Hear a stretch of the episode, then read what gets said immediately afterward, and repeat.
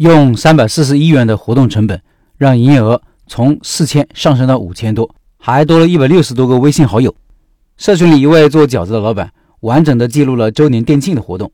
他的小店开了一年了，运营的很不错。记得他去年选址的时候，还在社群里提问过来着。我很记得他的双门头。那一次，他发现他门头上方还有一个地方可以做广告，不过其他的店都没做，他想利用起来增加曝光，但不知道做什么内容。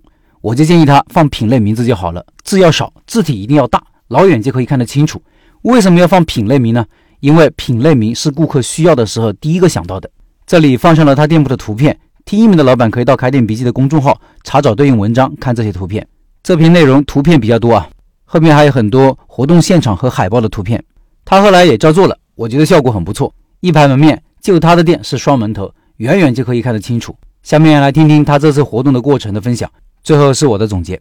第一天，他说时间稍纵即逝，一转眼一年就过去了。去年这个时候还在摆摊，今年就店庆了。回头看看，时间过得真快。今年小店周年店庆准备做两天活动，因为自己是做夜宵的，所以趁下班连夜将活动物料都准备好，这样白天路过的人也知道这里晚上有活动，也是一个预热的效果吧。已经在城管备案过了，还不知道等下下午醒来会怎么样呢。先说到这里，等下空闲了再跟大家做汇报。第二天，他说出站告捷，今天新增微信好友八十六人，营业额实收五千一百块。我的主战场是晚餐和夜宵，五点多下了场大雨，到七点钟才停。导致晚餐营业额严重下滑，不然营业额还会更漂亮一点。说说做得好的地方：第一，做氛围的物料该准备的基本的准备了，红地毯、拱门、横幅、K T 板，就差花篮摆上，就跟开业一样了。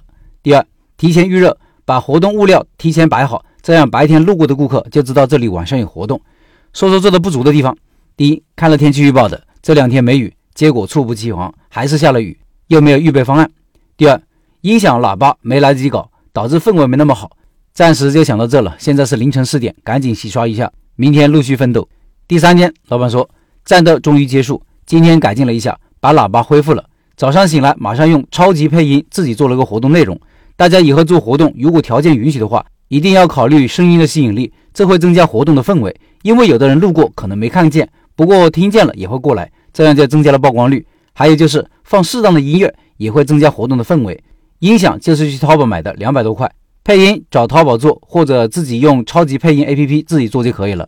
今天的战果是新增微信好友八十一人，营业额实收五千零二十块，比昨天稍微低一点，不过也在预期之内。因为周日这边生意就淡一些，晚上大雨导致今天气温下降，出来的人也少一些。真是人算不如天算呀！不过还好，顾客们也给力，这个战果算中上吧。现在是凌晨四点，休息一下，明天恢复常态，继续战斗。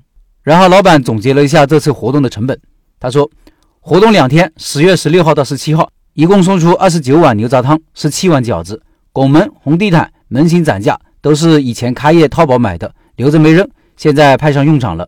这个不计入成本了，牛杂售价二十块，饺子六块，所以成本是六百八十二块，毛利按百分之五十算，原材料成本也是占百分之五十，那就是三百四十一块，一共增加微信好友一百六十个左右。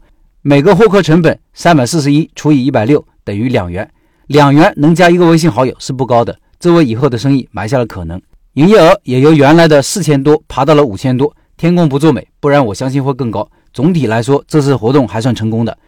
有一点大家需要注意一下，送的东西一定要足量，因为这时候消费者是很敏感的，会觉得送的东西会缺斤少两。这时候你得足量的给，甚至多给一点，这样才能赢得顾客的好口碑。以上是老板的分享，再说说我的看法。他这个活动为什么做得好？第一，有力度，有免费吃的活动，广告一打出来，看起来有冲击力，路过的人都会多看几眼。免费不是纯免费，不需要每个人都参加，但是很多人会因此进店的。第二，考虑了宣传效应，光有活动和力度还不够，还要把活动给宣传出去，顾客发圈集赞就是很好的宣传。第三，门口的宣传做得很好，搞得跟开业一样，路过的人都会注意到，执行很到位。很多老板活动搞得挺大的，但是门口没有氛围，这样效果会差一些。做活动呀，不需要创意，需要的是力度和执行。最后，大家不要忘了，二十三号晚上八点，拜师学艺的饺子馆老板会直播介绍饺子项目，直播会在钉钉群和微信视频号进行，音频下方有二维码，下载一个钉钉 APP，扫码加入。